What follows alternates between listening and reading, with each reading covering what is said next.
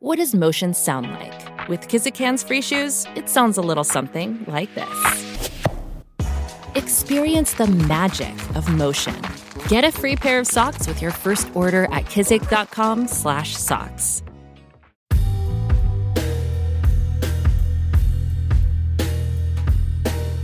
Ronnie and Reggie Kray, the infamous Kray twins, have long been etched into London's criminal legend.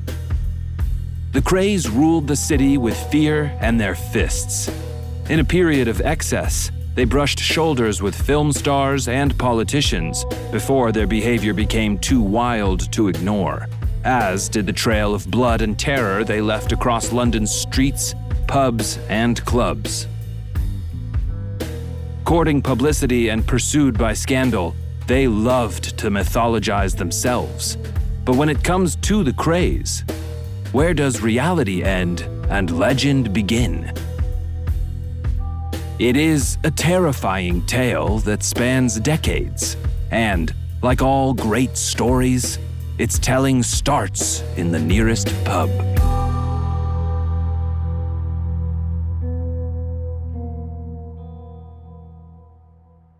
Bethnal Green, East London, 1966.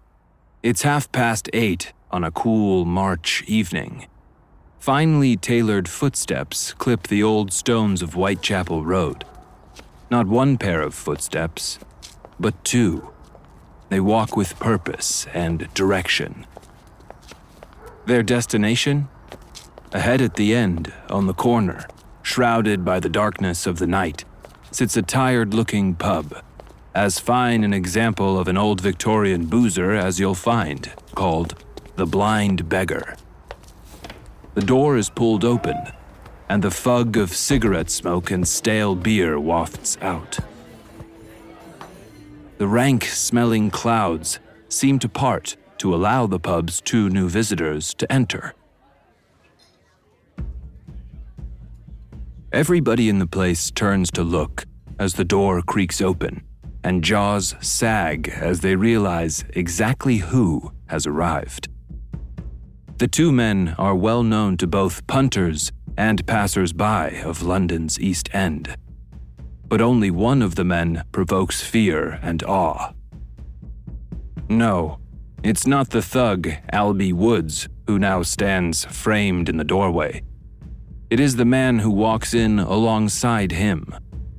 Stockily built, immaculately tailored suit, the hair coiffured just so, the thick black spectacles perched over wild eyes. They all know this man. Hell, everybody does.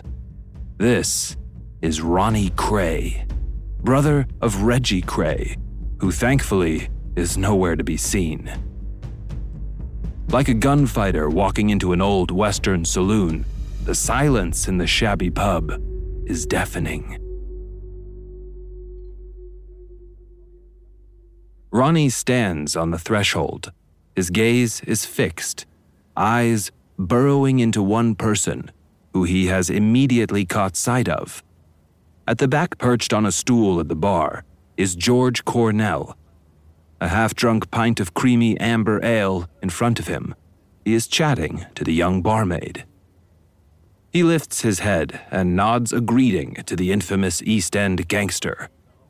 All eyes turn to him now, and, against all expectation, George turns and smiles. Well, just look who's here, he says. His voice is taunting laced with sarcasm, seemingly unbothered by things like reputation, fear, or the threat of imminent, unspeakable violence. Ronnie Kray and Albie Woods step forward, eyes still fixed on their man, and the atmosphere in the pub begins to tighten, constrict. Time seems to slow down. Even as events speed up, Nobody is able to react. Ronnie strides across the pub, his eyes never leaving George Cornell's. As he pulls out a distinctive Luger pistol, the type used by the German army in the First World War, the type famed for its accuracy. Not that accuracy is an issue. When Ronnie suddenly raises the weapon at point blank range and blasts a neat hole an inch above Cornell's right eye. Shocked to the core, but thrust into action, Albie Woods pulls out a handgun of his own and points the barrel to the ceiling. He looks directly at the barmaid, the closest witness, and fires two shots over her head. She screams and flings herself to the floor. Nobody saw anything, Albie Woods cries, wishing he hadn't seen anything himself. Ronnie, mute and stony faced, merely turns and walks past him, past everyone, and out of the pub, back into the night.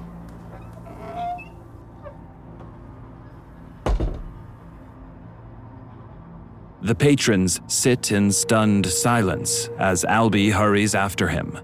They quickly cross the road where a waiting car is parked.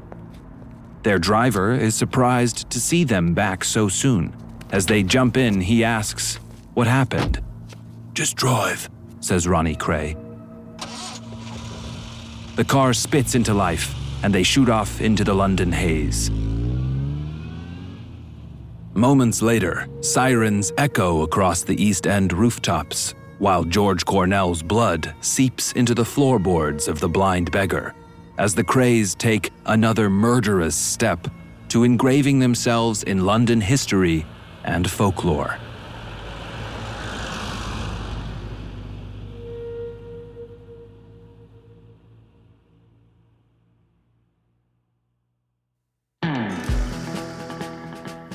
History is full of men and women who live outside the law. Some are heroes, others are villains, many are both. Each week, we'll take you on a journey into the life and times of notorious outlaws from Billy the Kid and Ned Kelly to Anne Bonny and Al Capone. We'll delve deep into their stories to find out how legends were born and continue to grow, often long after they're gone. I'm Nathan Wiley, and this is Real Outlaws.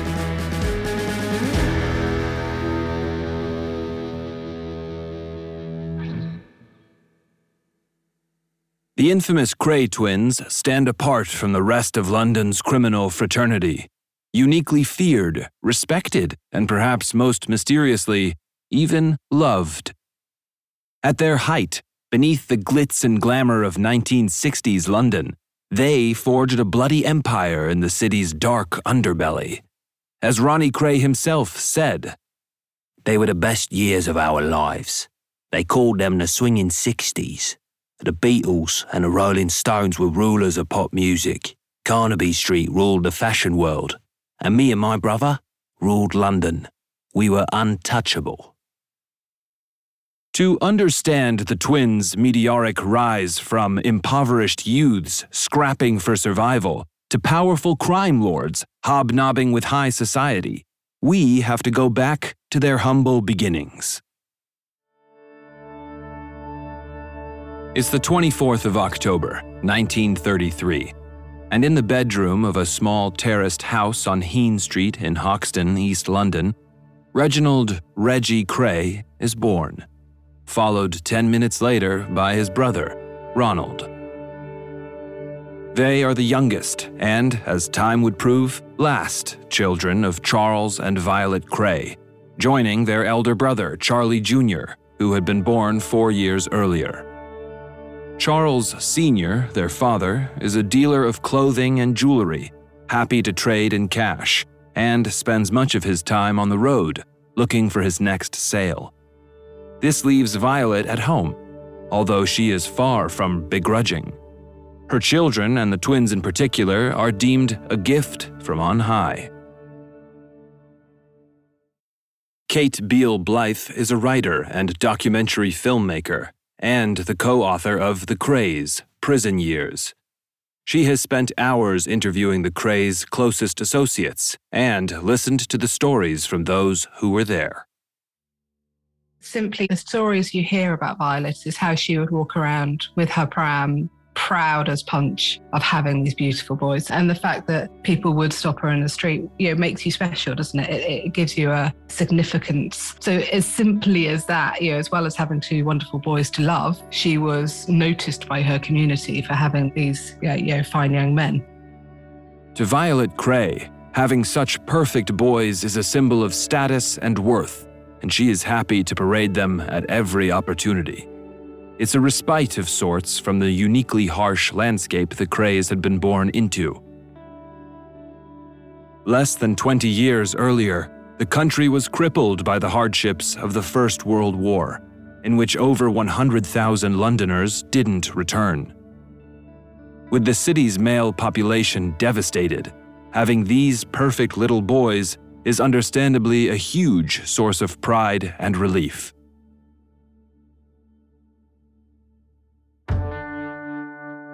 Little did they know that within just six short years, Britain would face the horrors of war again, and this time, London itself would become a battlefield. So it, you know, it, was the interwar years, and there was uncertainty in the UK and Europe and the world. So they were born into a time of uncertainty. And then in their early years, it was World War II, where they were quite literally fighting for survival. The twins, as young boys, are outwardly identical. Strong for their age, with dark hair, they share a distinctly glowering gaze. They move with a swagger and a confidence beyond their years. Inside, however, things are slightly different. The twins are both bad tempered, but little Reggie seems to have an air of control about him, can rein it in if need be. His marginally younger brother, Ronnie, is somewhat darker, a little more brutish. His moods are more volatile. Luckily, as they age, the two become inseparable, and Reggie is often on hand to keep his brother in check. This happens with such regularity that it gets to the point where it seems that only Reggie can control Ronnie to any degree whatsoever. The reason for this difference in the twins' character has long been discussed, but an old theory remains. The story is much contested, but some have said the infant Ronnie was involved in an accident and received a blow to the head. Though he recovered, he was never quite the same.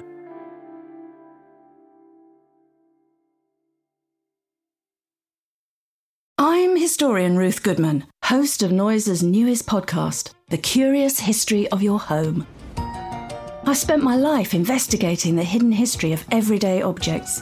The vacuum cleaner in your cupboard, sleek and compact today, but when it was invented, it was literally powered by horses and took four to six people to operate. The minty fresh toothpaste by a sink, well, if you lived in ancient Greece, you'd be washing your teeth with ground up bones and oyster shells. Double glazed windows? We owe those to a French king's odd fascination with oranges. The Curious History of Your Home explores the extraordinary in the ordinary. Listen to The Curious History of Your Home each Tuesday, wherever you get your podcasts.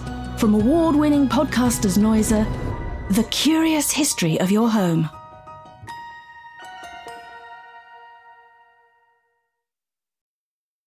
By the time World War II comes around, the twins are six, impressionable, and learning. They are exposed to the horrors of war, but also to the social ills that come with it, in particular, through the company their father keeps. Their counterparts and peers were either learning their trade in terms of learning how to be a villain in the Second World War, which you know, crime increased enormously at that time, or there were their counterparts or their friends of their fathers who were either serving their country or avoiding serving their country. So it was a, an unusual time that not many people experience. And, and so they very much, I do believe, are a product of that era. That era is best remembered for the Blitz. Between the 7th of October 1940 and the 6th of June 1941, almost 30,000 high explosive bombs devastate London. As civilians become the primary target, the working class families of dockers and labourers in the East End bear the brunt of the terror, and the infant Krays are no exception. At night, they are locked down, with windows covered and streetlights extinguished. Their neighbors hide in basements, and babies are stashed in drawers as bombs rain from the heavens. When it's finally over, when peace arrives, the East End has to rebuild amid the economic fallout. Home life in the East End in the 40s and sort of early 50s was brutal. You know, they were being bombed by the Germans. They were having to rebuild after the war once the war was over. There was poverty, extreme poverty, and they were fighting for survival in so many ways. And it's the time of angry young men and the beginning of the kind of the angry young men who went into the 50s and 60s. And there's a whole generation of men of that era who had to work out how to survive and how to live after such a devastating consequence of the war. This period instills grit and determination in the boys, a desperate drive to survive at all costs. This is heightened by their conscription dodging father and his colorful acquaintances. One such friend, who will end up playing a pivotal role in the twins' lives, is Frankie Fraser. A notorious gangland figure, an unrepentant criminal who, even after spending a lifetime behind bars, would go on to receive an antisocial behavior order in 2013 at the age of 90.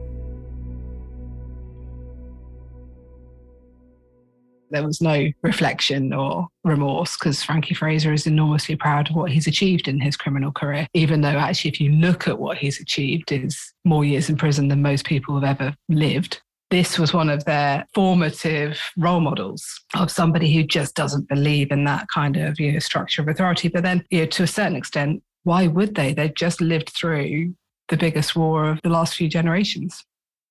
The twins are exposed to a way of life outside of the law, and the boys are also acting out in more aggressive ways themselves. Fortunately for everyone, they find an outlet in boxing, one of their great loves. They channel their violent impulses into a sport that embodies determination, grit, and power. And they excel at it. Although not as much as they'd have you believe, they end up with a handful of professional fights between them. But this outlet is taken away from them when early brushes with the law begin to mount up, including their own refusal to do national service. After the war, all people of a certain age were conscripted into service of some sort, whether you be a Bevin boy, whether you go into the army. And the Krays were conscripted into the army, and they did run away. And it resulted in them being put in the Tower of London. And there is the rumour that they were the last prisoners of the Tower of London. It is the story that we all like to tell. They were the last prisoners of the Tower of London. Dishonorably discharged from the military, with criminal records growing, the twins are banned from boxing professionally. It is a devastating blow. But it spurs them to channel their considerable energy into money making schemes. Needless to say, these are not exactly lawful activities. In 1954, at the age of 21, the twins start with a string of protection rackets right across East London, operating out of a snooker club in Mile End. A protection racket is simply the understanding that nothing will happen to your business if you pay a certain fee. And that certain fee isn't necessarily cash. It could simply be okay, if you give me enough bread this month, your bakery will always be looked after. No other gang is going to break into it. No one's going to try and rip you off your hours. It's essentially a business of extortion and muscle for hire but their reputations quickly grow, their influence expands. Violet Kray's two perfect young boys are getting quite the air of notoriety, although their dear mother never believes a word of it. The same can't be said for those who live under the Kray's watchful eyes, careful not to do anything to upset them, particularly Ronnie. So they were sort of two young lads, one might call them thugs at the time, who were getting a name for themselves. There is a folklore, which is they were loved and feared by the East End community, and loved because they didn't hurt their own and they protected their, you know, the women and the children, and there was a certain code of conduct. A myth was beginning to grow about them, rooted in the East End, but also spreading beyond. That they were these good old boys who looked after their community, who carried a code, a code where no women or children would be hurt.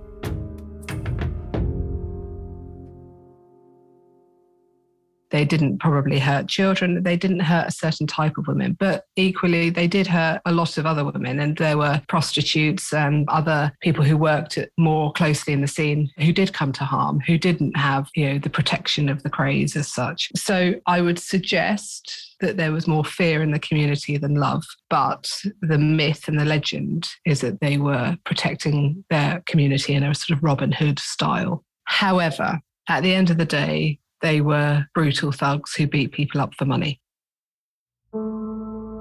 There is no better example of this than the case of a man called Litvinov. He has a tab at one of the twins' gambling dens and has run up a sizable sum of 800 pounds.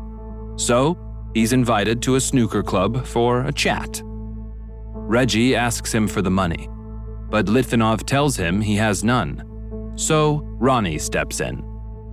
In a rage, Ronnie grabs an ornamental sword hanging on the wall and shoves it into Litvinov's mouth, splitting his cheeks from ear to ear, leaving Litvinov with the constant daily reminder of the time he crossed the Krays. It's the type of violent explosion that quickly comes to mark out Ronnie as the hothead of the two.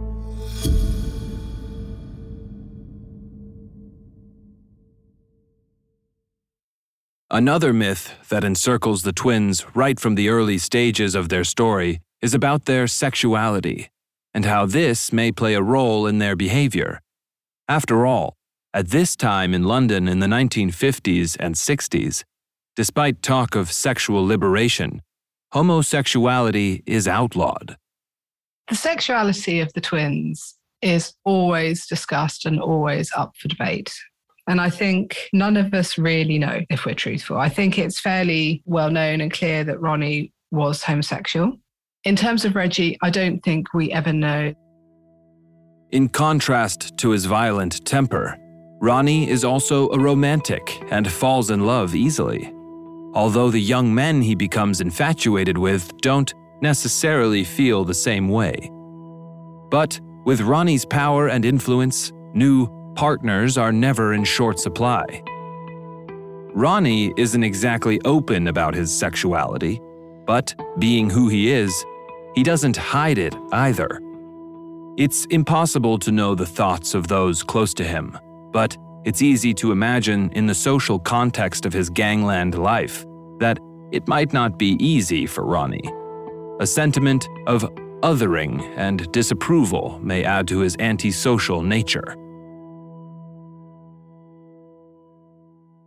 Clearly for Ronnie, growing up in a time when homosexuality was at first illegal and always frowned upon in such a male dominated East End, tough, hard man community, must have been incredibly difficult for him. I don't think anyone can sit there and say he had a great time with loads of young boys in London and he, he was having a fabulous experience. I can't imagine anybody would think logically that would be the case when you know that the stigma alone would have had an impact on him.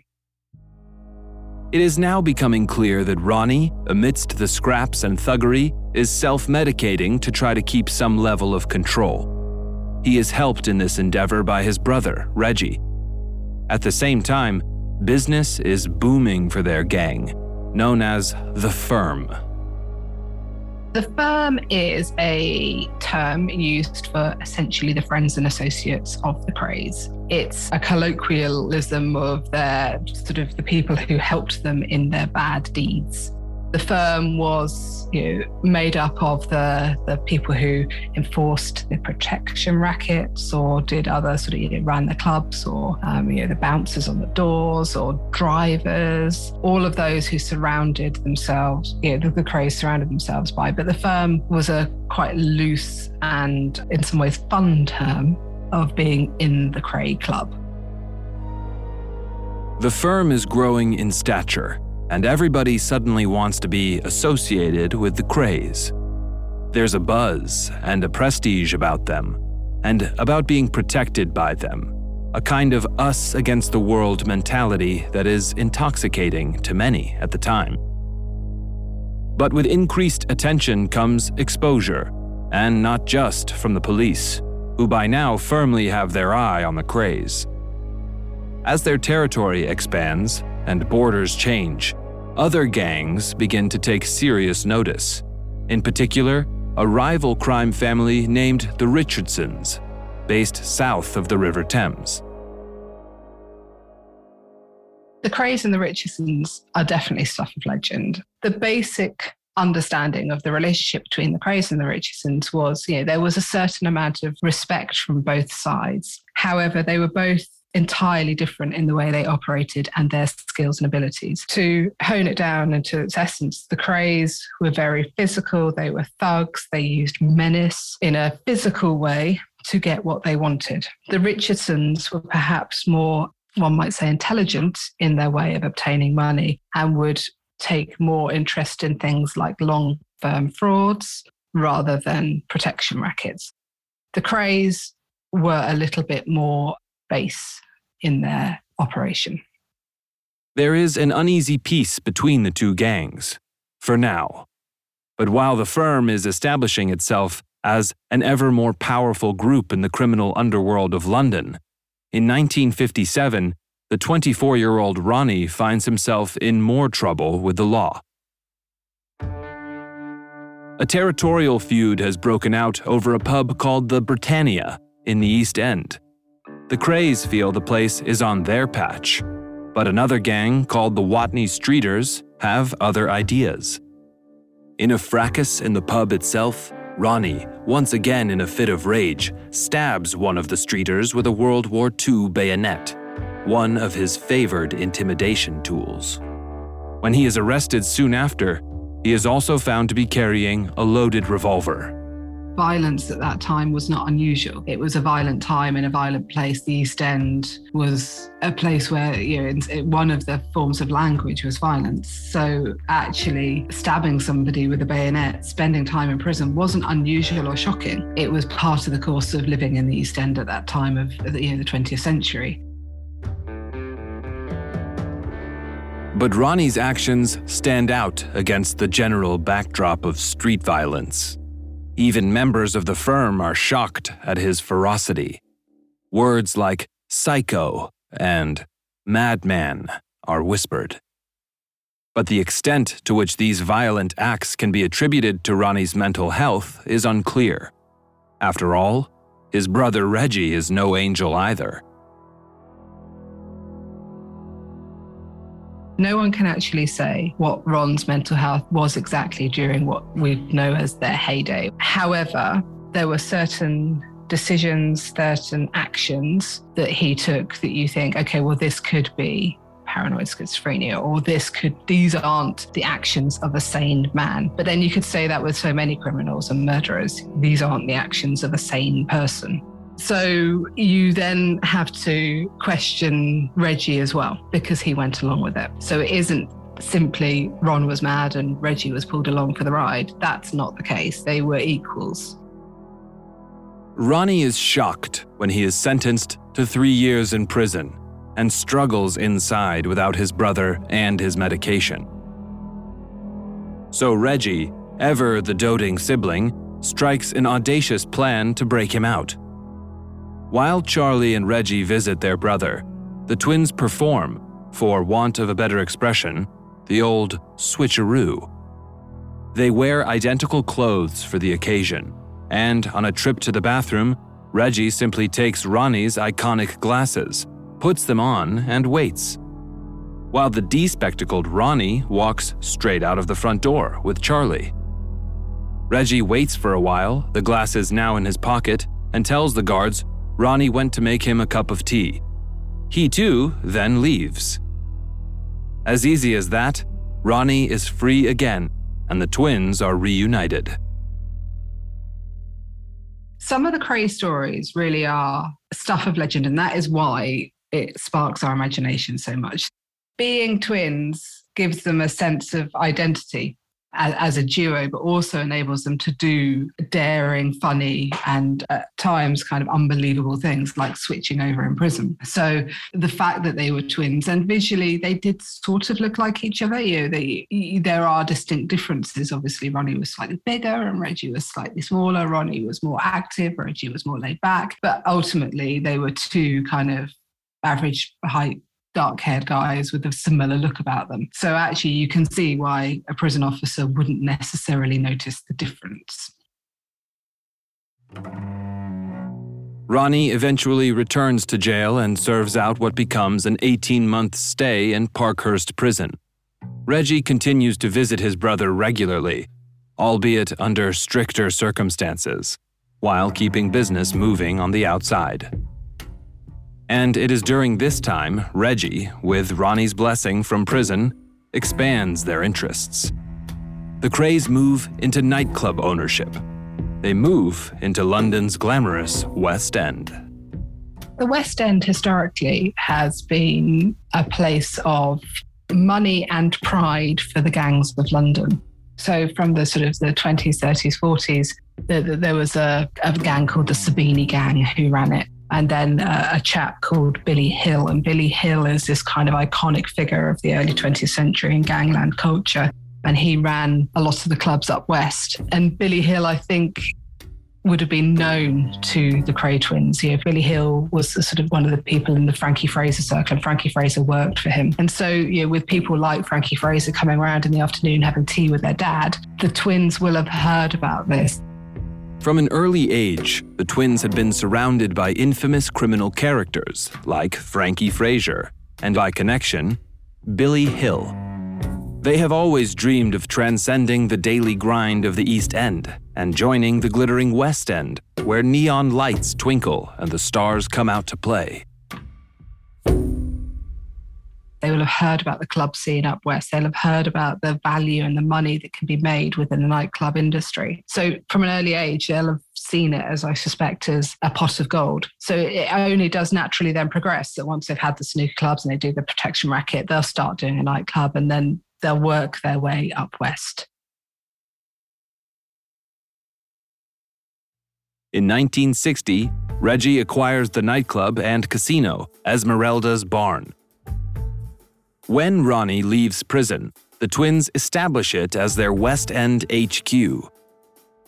With its not so secret reputation as a den of vice, it soon becomes a celebrity haunt for those looking for sex, drugs, gambling, or any other good time that can be had behind closed doors.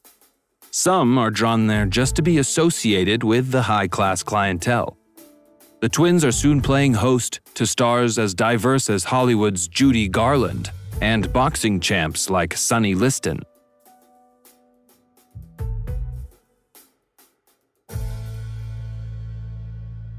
By the early 1960s, the police have a constant interest in the twins and the firm, but their own operation is inconsistent until the arrival of a dedicated detective called Leonard Nipper Read a man not so easily swayed by the piles of corruption cash flooding the force. We all know the police in the 60s weren't the most legal or abiding bunch of people either. That There was a certain amount of cooperation and criminality actually in the police, and, and I think that is well documented and well known. However, there was a stand up gentleman by the name of Nipper Read who didn't cooperate and did become quite obsessive about the twins. And he worked the case for a number of years and worked the associates and the firm members, quite literally chasing them around the country to bring them to justice. But the Krays are no longer just East End thugs. They're powerful, and they have powerful friends who protect them. Some so powerful, they are within the British government itself. A conservative politician named Lord Boothby is introduced to Ronnie Kray in 1963, and the story goes that Ronnie supplied Boothby with young men and invited him to orgies at one of the Krays' properties, with the Krays benefiting from governmental favors in return. the Sunday Mirror newspaper runs an expose in 1964, with Boothby denying everything and threatening to sue the paper. The paper backs down, retracts the story, and settles the lawsuit. But the message ripples through the establishment. The Krays are off limits to the press. The incident fuels the twins' sense of invincibility. It's a feeling that grows, spreading through their organization, even to low level members of the firm. They feel untouchable. But tensions are also growing too, between the Krays and the Richardsons, as they constantly vie for territory. And it all comes spectacularly to a head in an incident known in London crime folklore as the Battle at Mr. Smith's.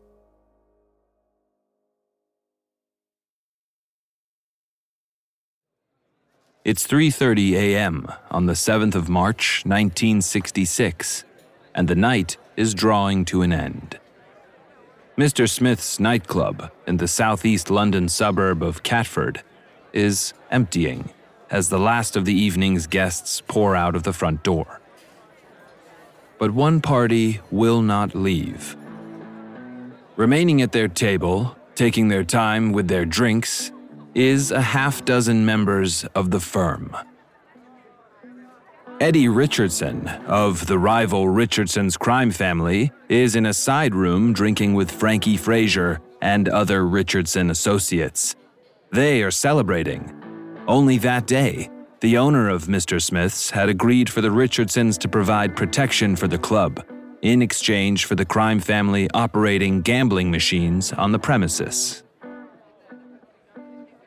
When Eddie Richardson hears that there is a party that won't leave, he's happy to embark on his first action in the club's interests. He approaches the men. But arriving at their table, Eddie instantly recognizes who they are and who they represent.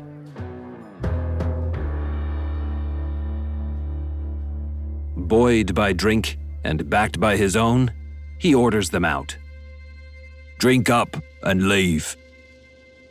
The firm members refuse, and immediately a fight breaks out. Fists are flying, glasses are smashing, tailored suits are tearing. One firm member, Dickie Hart, goes one further. He pulls out a gun and shouts, Somebody's gonna die! He starts shooting up the club, Bottles of liquor explode, and plaster bursts from the walls and ceilings. Soon, more gunshots join the cacophony as the Richardsons fire back. A gang war has erupted on the nightclub floor. People scream and sprint for the exits. One of the Richardsons' men gets hit in the shoulder and falls to the floor while Frankie Fraser, a personal friend of the Krays, tries to intervene and calm down Dickie Hart. Frankie manages to get close. So does Eddie Richardson, and the two men try to claw the gun away from Dickie. When three more shots ring out, and all falls silent.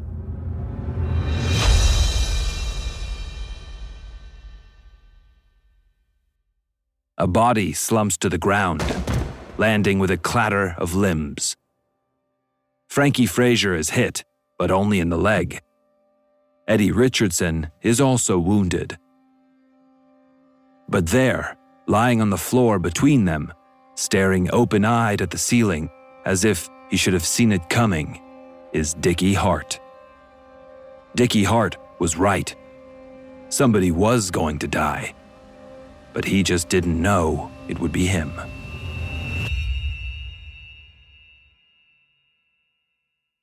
The Mr. Smith's incident is an example of it just getting out of hand and getting out of control and people trying to be too greedy. And that's essentially what the Krays and the Richardsons were starting to become was a, a fight of greed and a fight of ego. And Mr. Smith epitomized that and then you know, led to a, it was sort of the beginning of a house of cards falling. Nobody truly knows who pulls the trigger on Dickie Hart. But it doesn't matter to Ronnie Kray. The very next night, incensed by the murder of one of their own, Ronnie Kray walks into the Blind Beggar pub looking for George Cornell, a member of the Richardson gang. Cornell has been visiting his friends in hospital and stops off for a quick drink on his way home. Ronnie shoots George Cornell at point blank range in front of a room full of witnesses. The gloves are off.